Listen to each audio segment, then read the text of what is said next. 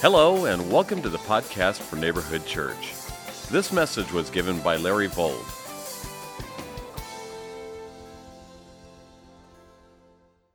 Find your sermon outline there in your bulletin. And let's open our Bibles to the book of James. The book of James. If you're using that book rack Bible in front of you, you'll find that on page 1884. Everybody's Bible open, please. We love Scripture, we love studying God's Word here at Neighborhood Church. So, we're in week three of a Lenten series. How are you guys doing out there? Well, Lent is kind of a time where we examine ourselves. We think about our lives. We probe a little bit. We slow down. We give up some things so that we can go after more important things. It's a time to prepare our hearts, practice some spiritual disciplines, devote more time to Scripture and prayer. We're leading up to the passion of the Christ, the week where we celebrate Christ going to the cross. And so often we give such little attention to that. So we began this Lenten series three Sundays ago, and we're asking the question what needs to change in our lives? What do we need to get rid of in order to go after some more important things? What are some trigger mechanisms that we can let go of for a period of time just to remind ourselves that there's maybe some new habits that need to be developed. On our website, we have daily Lenten readings we hope you'll read. They follow the sermon week to week so you can kind of track with the theme week to week and interface with the scripture on a daily basis. Hope you're doing that. We also have a prayer wall out there next to our prayer room, up on the upper lobby area. And have you left a request there that others might be able to pick up and open that request and be praying for you? Or maybe you have a request you want to put in that wall, you can do that. Or if you have a praise, you can put it on the side where there's praise. How important it is that we raise the level of scripture and prayer during this season of Lent. It's not about just giving up a few little things, it's about giving up some things to go after more important things. We said the first week it might be good to give up a food craving just to remind ourselves that we need to hunger for God. And we talked about fasting with prayer. In week two, we used the idea of giving up a media obsession. that was last week. How did you guys do this week? I struggled in that this week so hard. We are so tethered to these little things, these little black screens that look back at us. But we give up some things like that so that we can go after times of solitude, silence, and scripture reading. Well, today we're going to look at one more aspect of what people tend to give up during Lent. And I've found that a lot of people just give up a, a simple pleasure. A simple pleasure might be coffee, might be uh, sugar, might be ice cream. I don't know what it is. Simple pleasure, something that finds a little bit of a touch that you enjoy. And I don't know what that would be for you. But the idea of giving up a simple pleasure is so that we maybe could do a little heart work in the area of our egos. Pleasure is connected to our ego. And ego is something that all of us have just a little bit too much of. One of my experiences as a high school youth pastor, I was probably in my early 30s. We had rented out a racquetball facility down in Hayward we had the whole place for the whole night for probably 150 or 200 high schoolers. And I noticed that evening there was a young gentleman, probably 15, 16 years of age, and he wasn't interacting. He wasn't playing racquetball. He was just kind of hanging out, playing some, you know, video games. And I said, "Hey, why aren't you playing racquetball? Would you like to play?" He, and he just looked up at me and said, "Well, there's really nobody here that could beat me, so I'm just not playing." now he had my attention. I said, What are you talking about, man? Come on, meet me down on court, whatever, whatever it was. And he brushed it off. No, seriously, I don't want to play. I said, Come on, you know, I want to play. So, so then the word went out through the whole building. Pastor Larry's taking on this know it all champion, you know. So everybody gathers up in the rafters. Like all of a sudden, I look up. I feel like I walked into like a gladiator dome. You know, it's just like this crowd of people. And the kid walks up to me and he says, I'll give you 20 points, your serve. And he throws me the ball. Wow. Now, I was a decent racquetball player. I figure I got 20 shots to show this kid a little bit of something, you know? And you know what? I lost that game 21 to 20. now, I guess the question to all that is whose ego was bigger? the 15 year old or the 30 year old? I don't know. But I know my ego has had a problem all through its life. I love competition, and sometimes that's all I need to hear. But our egos are so easily inflated. By the way, my wife always brings me back to that story. She was there, she remembers it. ego gets us into trouble. And what we find in this passage in James is that it's good to deal with our egos. And let's read just, we're going to read verse uh, 1 through 10. You can follow along. Let's just see what it has to say. What causes fights and quarrels among you? Don't they come from your desires that battle within you? You want something but don't get it. You kill and covet, but you cannot have what you want. You quarrel and fight. You do not have because you do not ask God. When you ask, you do not receive because you ask with wrong motives, that you may spend what you get on your pleasures. You adulterous people, don't you know that friendship with the world is hatred toward God? Anyone who chooses to be a friend of the world becomes an enemy of God. Or do you think Scripture says without reason that the Spirit He caused to live in us envies intensely? But He gives us more grace. That's why the Scripture says, God opposes the proud, but gives grace to the humble. Submit yourselves then to God. Resist the devil, and he will flee from you. Come near to God, and he will come near to you. Wash your hands, you sinners, and purify your hearts, you double minded. Grieve, mourn, and wail. Change your laughter to mourning, and your joy to gloom. Humble yourselves before the Lord, and he will lift you up. Well, this is an interesting passage, and I'm, I'm bringing the link to you between ego and pleasures because we're all pleasure driven. I mean, honestly, none, none of us like pain for ourselves, right? Uh, and we don't like to be without, and we don't really like denial. But Lent is a perfect season to kind of put our ego in check. You know, sometimes you walk into a nice hotel or a nice restaurant and they have a place to check your coats. I think it would also be great if there was a place to check our egos.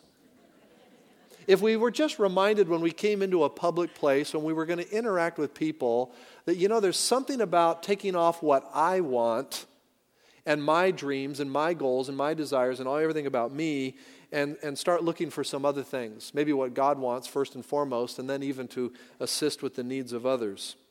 I see three main movements in this text that we're going to walk down through rather quickly. The climax of it actually comes in the third movement, but let me just follow, uh, uh, let me invite you to follow along. In the first little paragraph, verses 1 through 3, we learn something about conflicts. And the conflicts that can often be traced in our lives around others is actually detailing a, a, greater conflict that's within. And that's what, and our conflict is basically our desire for pleasure, our desire to get our own way. Someone has said that the word ego is an acronym for edging God out. Do I feel validated enough? Am I given the importance I deserve? Will I have it my way? Will I get my way? Will I, will I, will I, will I? The Greek word ego, the, the word that which we translate ego, also in the Latin, simply means I. It's, it's putting ourselves first and in front of everyone else. Have you seen the bumper sticker?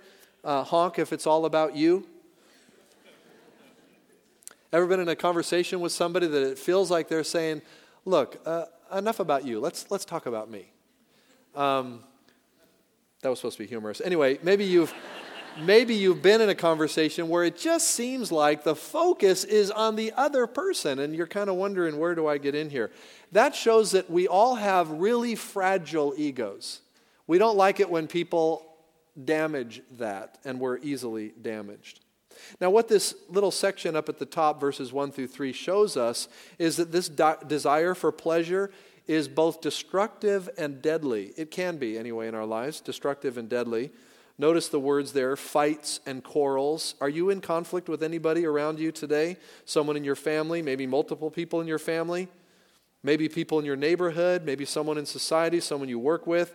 Where there's conflict, there's likely to be this under, uh, underlining problem of ego. That's what, that's what James is suggesting here. And in verse 2, he says we actually kill. Now, that's hyperbole because It's doubtful that any of us have actually murdered somebody this week because they stepped on our ego.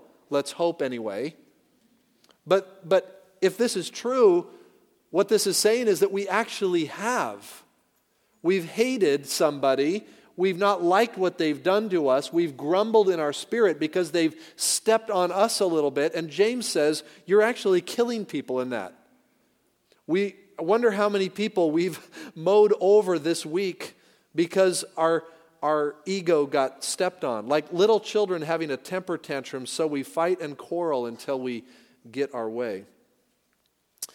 Think of the conflict that you're having today, right now. Someone going on right now with something in their lives. Um, and if you feel that, that you've been stepped on a little bit too much, you're maybe already devising a plan to step on somebody else. Now, while some of our desires are innocent, left to themselves, they can become idolatrous in our lives. And that's what this passage is about. None of us are immune from the cravings of the world that cause us to pursue things like social pleasures or substance pleasures or sexual pleasures or stuff pleasures this battle that's within us stems from, look at it again in verse 1, from the desires that battle within. Our desires. In fact, that word desire in verse 1 is actually from the word in the Greek which we translate hedonism. The word is hedonon. It's a pleasure seeking life. In fact, it says at the end of verse 3 that you may spend what you get on your pleasures. Now, what I've noticed is that these pleasures, and according to James 1 1 through 3, these can be destructive. They can become idolatrous in our lives. But it's also true, verse 2b through verse 3, that this desire can be instructive in our lives. Not just destructive, but instructive. And James says, he says, we don't have because we have not asked God. You see, everything in our lives whatever desire we have, think about this for a minute. Whatever desire we have probably can be traced back to something very legitimate that God desires for us. But because of our sin natures, the problem we have is that we go about those things, we go after those things in the wrong way, right? So we get into trouble because we're not really honoring God with the way we go after these things. So there's, there's this issue that we've got to kind of figure out. And what, what James is saying is here is that one of the ways you figure that out is you realize that this desire should point you to the one who alone can satisfy your deepest need. And that's something you should write down. This desire, whatever desire you have today, even if it feels like it's a desire that's a little out of control in your life or it's not even a godly desire, I would suggest that you can probably trace a root of that desire back to something that God alone can meet in your life. And if you'll trust Him, if you'll look to Him and seek His way, not your way, you'll find out some beautiful things. In fact, that's what Jesus said when he said in Matthew 6:33, "But seek first the kingdom of God and his righteousness, and all these other things will be added to you," right? We have this problem in seeking the kingdom first. It, you know, my little problem, I want Larry's thing first.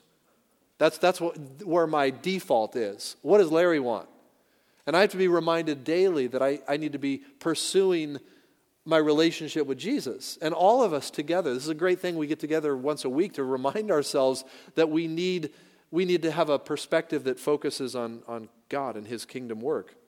Now, you might be asking, you say, well, how do I know if I'm really wanting something that God wants me to have?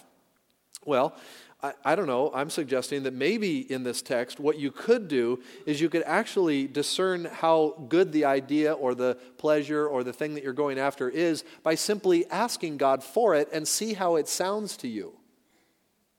You know, when you ask God for things, there's a little bit of a, you know, a little sniff factor there, you know? Because if you're asking God for stuff that you just want, it's like the Holy Spirit in you goes, eh, you know, sorry, wrong, wrong request. Uh, let me give you an example. When I was a, a young high school kid, coming alive with my relationship with Christ, I needed transportation. And I, I had little jobs around the area and I needed to get around. So I told my parents I need a car. And I began immediately praying for a sports car. That's what I, if I want to be really specific, a Porsche 911.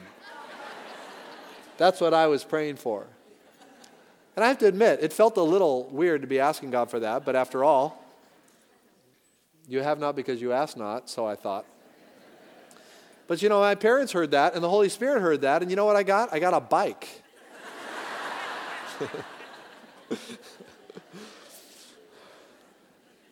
so it's good to ask God for things, but it's also good to realize that sometimes when we ask, it's, it, we realize what we're asking for is probably not the right thing.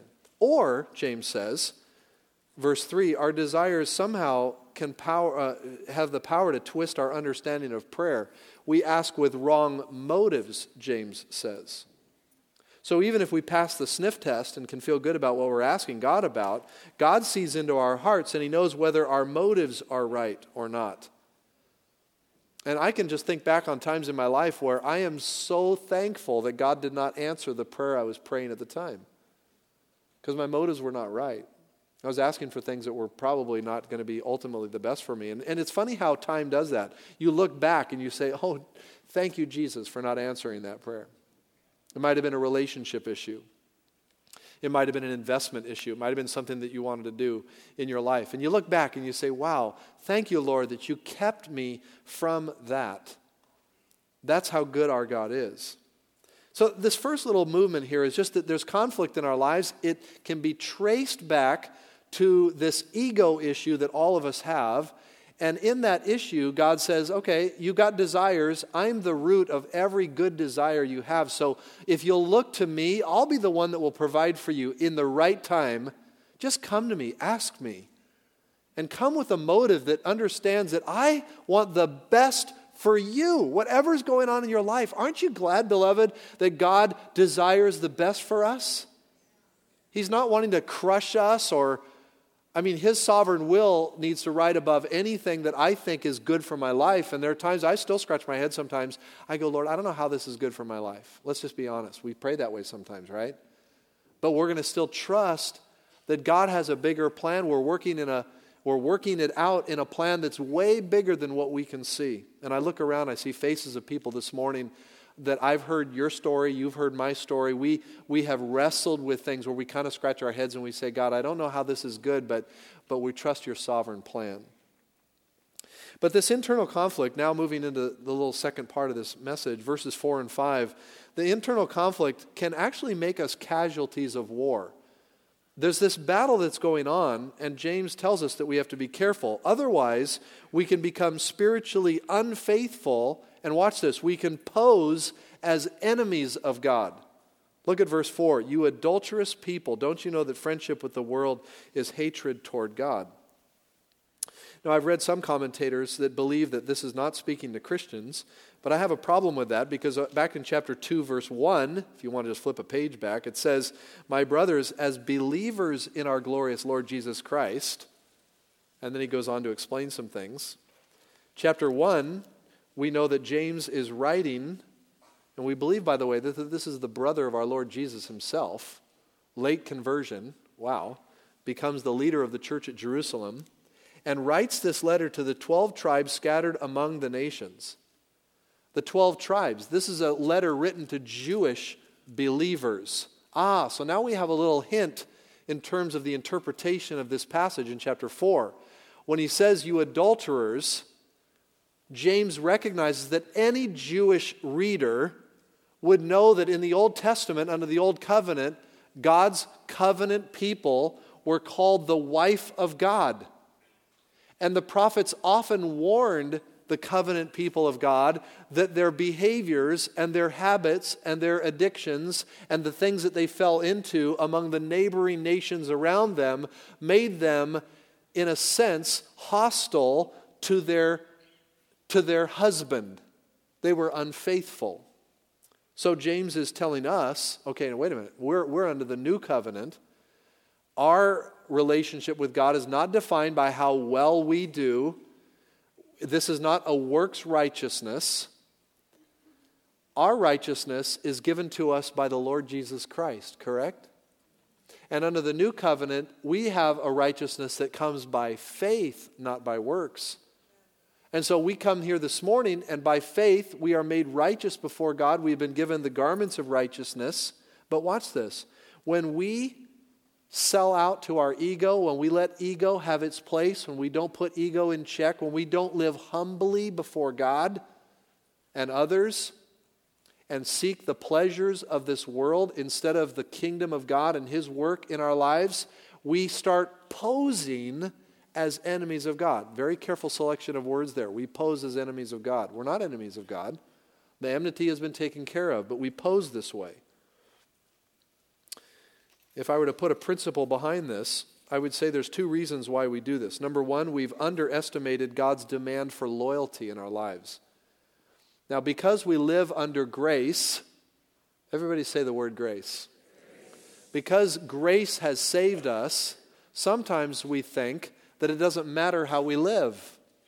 And that's not biblical. In fact, Romans 6 1, Paul says, the Apostle Paul writes, he says, Shall we continue in sin so that grace might abound? And then he says, May it never be. So some of us have the feeling that because we are saved by grace, it doesn't matter how we live. That's not biblical doctrine.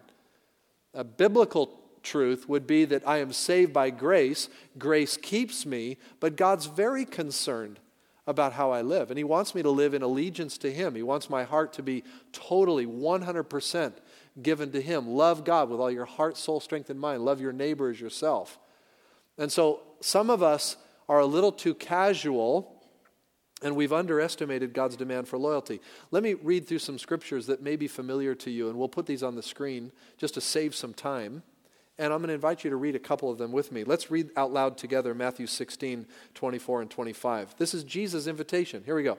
If anyone would come after me, he must deny himself and take up his cross and follow me. Whoever wants to save his life will lose it. Whoever loses his life for me and the gospel will find it. Well, I find that to be pretty stringent in what Jesus expects of those who follow him, wouldn't you? I mean, if we're going to follow Jesus, he said, okay, if you're going to follow me, if anyone comes after me, deny himself, take up his cross, follow me. Um, I like Galatians 2:20, the apostle Paul, he says, "I have been crucified with Christ and I no longer live, but Christ lives in me." Later in that same book, chapter 6 verse 14, "May I never boast except in the cross of our Lord Jesus Christ, through which the world has been crucified to me and I to the world." There's like this constant pull of the world in our lives for pleasure, pleasure, pleasure. We're pleasure seekers. And God says, no, wait a minute. My way is to seek the pleasure of the Father. And in doing so, deny myself. Whatever my will is needs to take the second seat. I need to follow what God's will is for my life. Jesus modeled that himself. Jesus, the Son of God, modeled this principle of following the will of the Father. Remember in the garden, talk about the passion of the Christ? He's praying. We're going to see this in a couple of weeks. He's praying so fervently, and he says, God, if it possible, let this cup pass from me. Nevertheless, not my will, but yours be done. Jesus is, is folding his hands, he's submitting, he's bowing his knee to the, knee, to, the, to the will of his Father in heaven.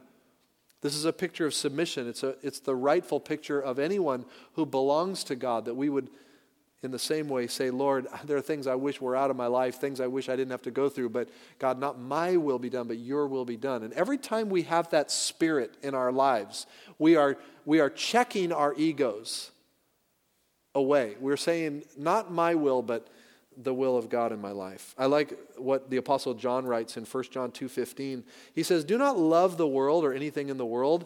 If anyone loves the world, the love of the Father is not in him." For everything in the world. Now look at what the world is described by John. The cravings of sinful man, the lust of his eyes, the boasting of what he has and does comes not from the Father but from the world. And the world and its desires pass away, but the man who does the will of God lives forever. Now, if we're really honest, we'd say that every one of us, at moments in our lives as Christ followers, have these experiences where we, where we see things with our eyes that we want and we probably shouldn't have them. Or we think more about ourselves than we ought to think, like Romans 12, 6, that each one should have sound judgment, not to think more highly of himself than he ought to think, but to think as to have sober judgment. The, the scripture is full of this, this checking our egos at the door and stopping from sort of letting what we want take precedence over what God wants in our lives. So we might have just simply underestimated God's demand for loyalty, and that's why we're posing as enemies of God. But I found something else. If it's true that sometimes we underestimate God's demand for loyalty in our lives, equally, we also at times underestimate God's desire for relationship, too. And this is so beautiful. This is where we now kind of enter into the crux of this passage. Look at verse 5 again, speaking of relationship. Do you think that Scripture says without reason that the Spirit He caused to live in us envies intensely? Envies for what?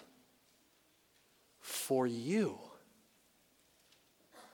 He envies for you. This is a, a, little section in the book of James that is really hard to translate. The Greek language leaves a little ambiguity here, and that's why some of your Bibles have some footnotes. My Bible has a footnote that God jealously longs for the Spirit that He made to live in us, or that the Spirit He caused to live in us longs jealously. Only God can experience God, God alone can experience perfect jealousy without being in sin. Because jealousy is the right to occupy what is his own. And when he created you, he created you to experience a relationship with him. He wants you to know him, he wants you to be in relationship with him. And look at the, distract, the distraction that's all around us, keeping us from that. I've got family members that just feel like they're just blind. There's, there's people in their lives, situations in their lives that just constantly distract us from seeing that there's a loving God that jealously envies to have full sway in our lives. And this is such a beautiful thing. For any of you that are rule keepers, you need to realize that the issue is not keeping the rule, the issue is having a relationship with God. And He jealously envies for that to be the case. And for believers in Christ, it's this is true of us. And He's writing to Christians. How could I be a Christian and God envy, His Spirit envy? Because there's things in my life that I so quickly walk away from His Spirit in. I'm so torn, my attitudes, my if you crawled into my brain, saw my thoughts, lived in my world in the most intimate way this week, you would see how many times I walked away or didn't stay close, didn't love or want the intimacy of Christ in my life. And if we were honest, we would all admit to those times. So it's a beautiful thing, and I hope it's a, a great reminder to us that He longs for this relationship. And so some of them might, might be thinking, wow, okay, I might have misunderstood God's loyalty, desire for loyalty, and I, and I certainly may have misunderstood God's desire for relationship. Does that make me an adulterer with God? Well, it means that you could be posing as one, but here's, here's the good news. Are you ready for this? Look at verse 6. But he gives us more grace. That is why the scripture says, God opposes the proud, but gives grace to the humble. That's a quotation from Proverbs 3. It's an axiom all through the Bible. There's just something about pride and arrogance that God disdains. But when we humble ourselves before Him, it's something very beautiful. And, and what I take from this, which I want to give to you, you may want to write it down. Going after humility, a life of true humility, requires grace. And here's the good news no matter how much you might feel you're lacking in that, God gives more. More grace. Do you see that there, verse 6? More grace. More than his demands of true loyalty? Yes more grace. More that exceeds his demand for my allegiance? Yes, more grace. More for even what misses in my life in terms of my relationship to him? Yes, more grace. God's grace continues to be more and more and more in our lives. Therefore, here's a beautiful little definition of humility I've written in my notes that by God's grace, I will willingly submit to his desires rather than insisting on my own. Now, how many times a week do I miss that one? Bunches. But if you want to understand what true humility is, that's what it is. Humility is by the grace of God, simply submitting your life, willingly submitting to His desires over your own. And that's where some beautiful things happen. Now, going after humility requires grace, but it requires also, and I love verses 7 through 10, this is where it all wraps up, it, it requires some action. And I like action scriptures, things that we can just grab a hold of and see what they are. All 10 of these action steps, and by the way, these are all, you could write brackets somewhere in your notes, write down, these are great Lenten practices.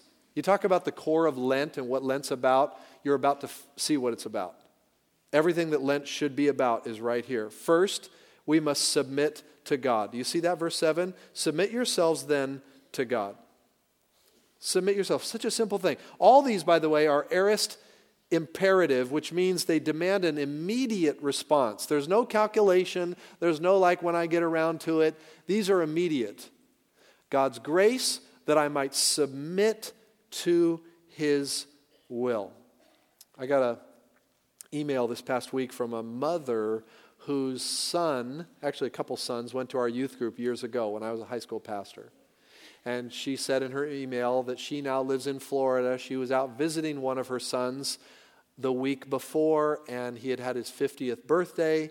And um, she was wondering, because he was asking questions about spiritual things and wanting to be baptized, if I would make contact. And I remember this young man.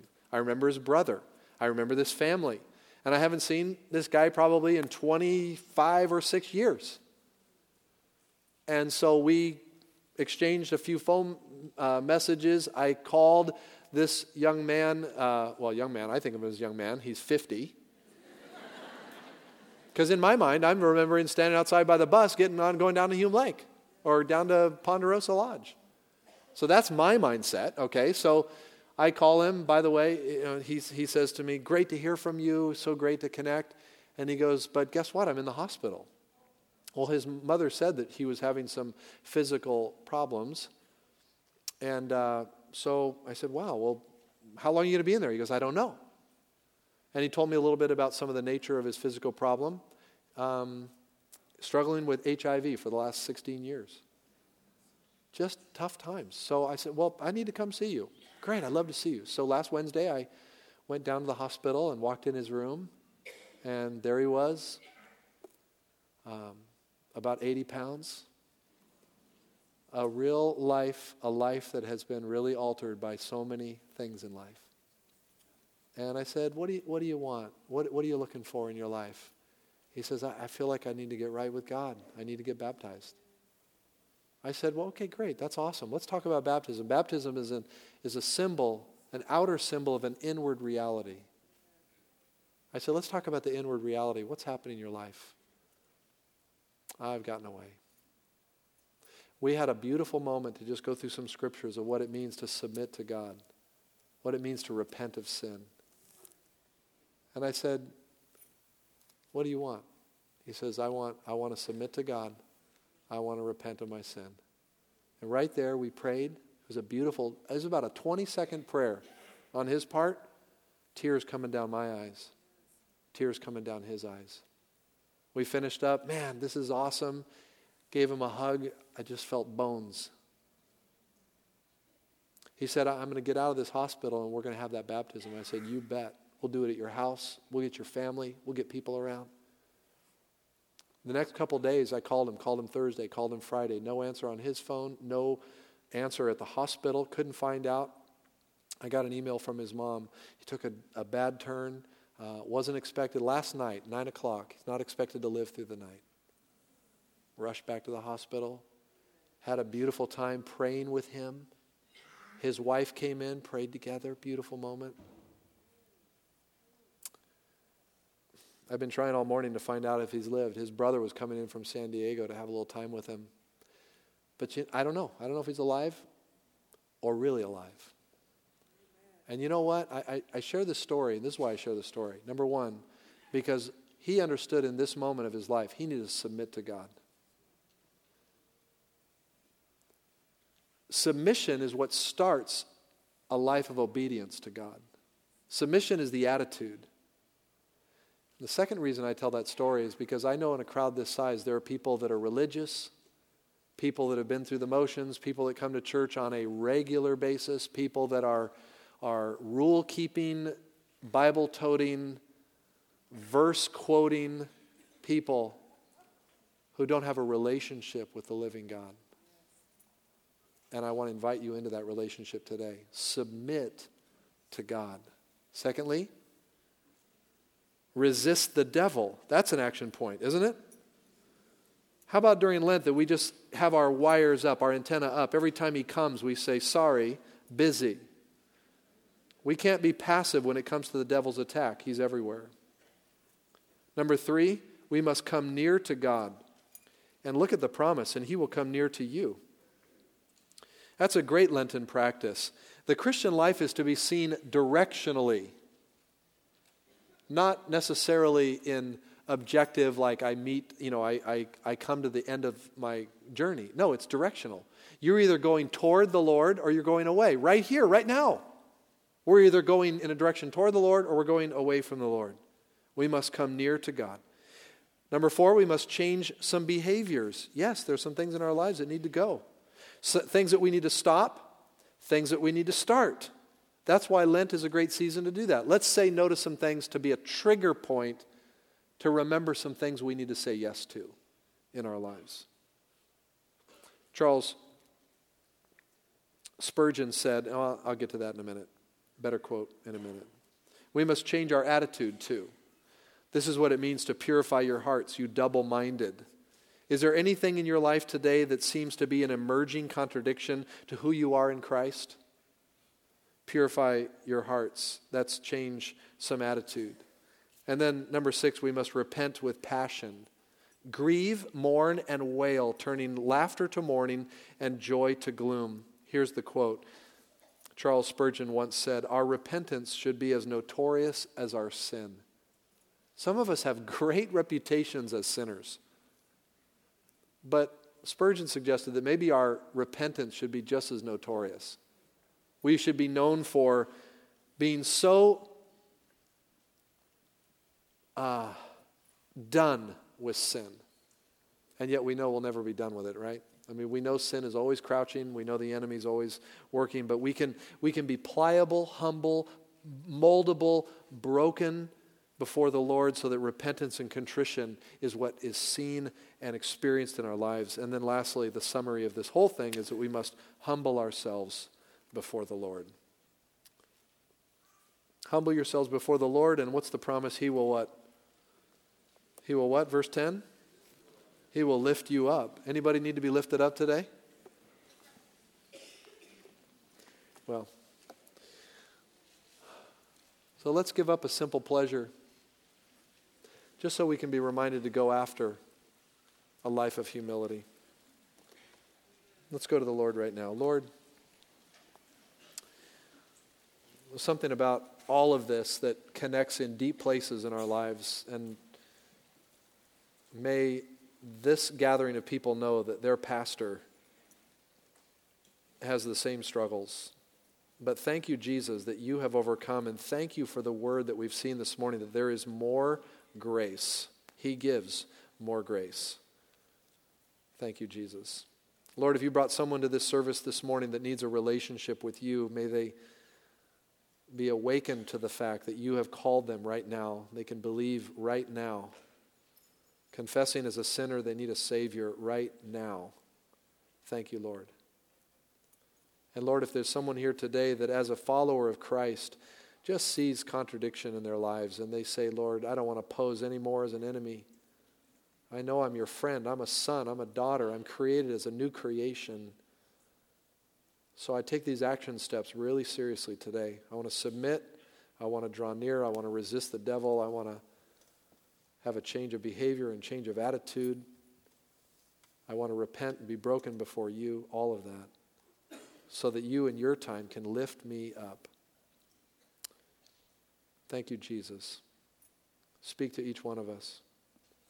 I'm going to pause for just a moment. You know, last week we just had a little bit of a time of quiet, and it was a life changing experience for many people. So we're going to take just a minute And we're going to just be quiet before the Lord. And would you just listen for what He wants to say to you? And when you hear Him speak in your heart, just say yes.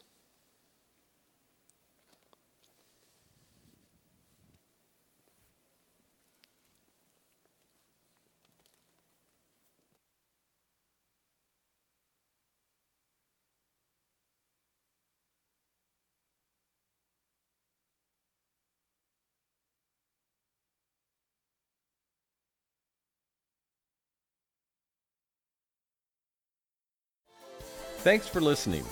If you'd like to hear additional messages, or you're interested in finding out more about Neighborhood Church, please visit our website at threecrosses.org. That's the number three, crosses.org.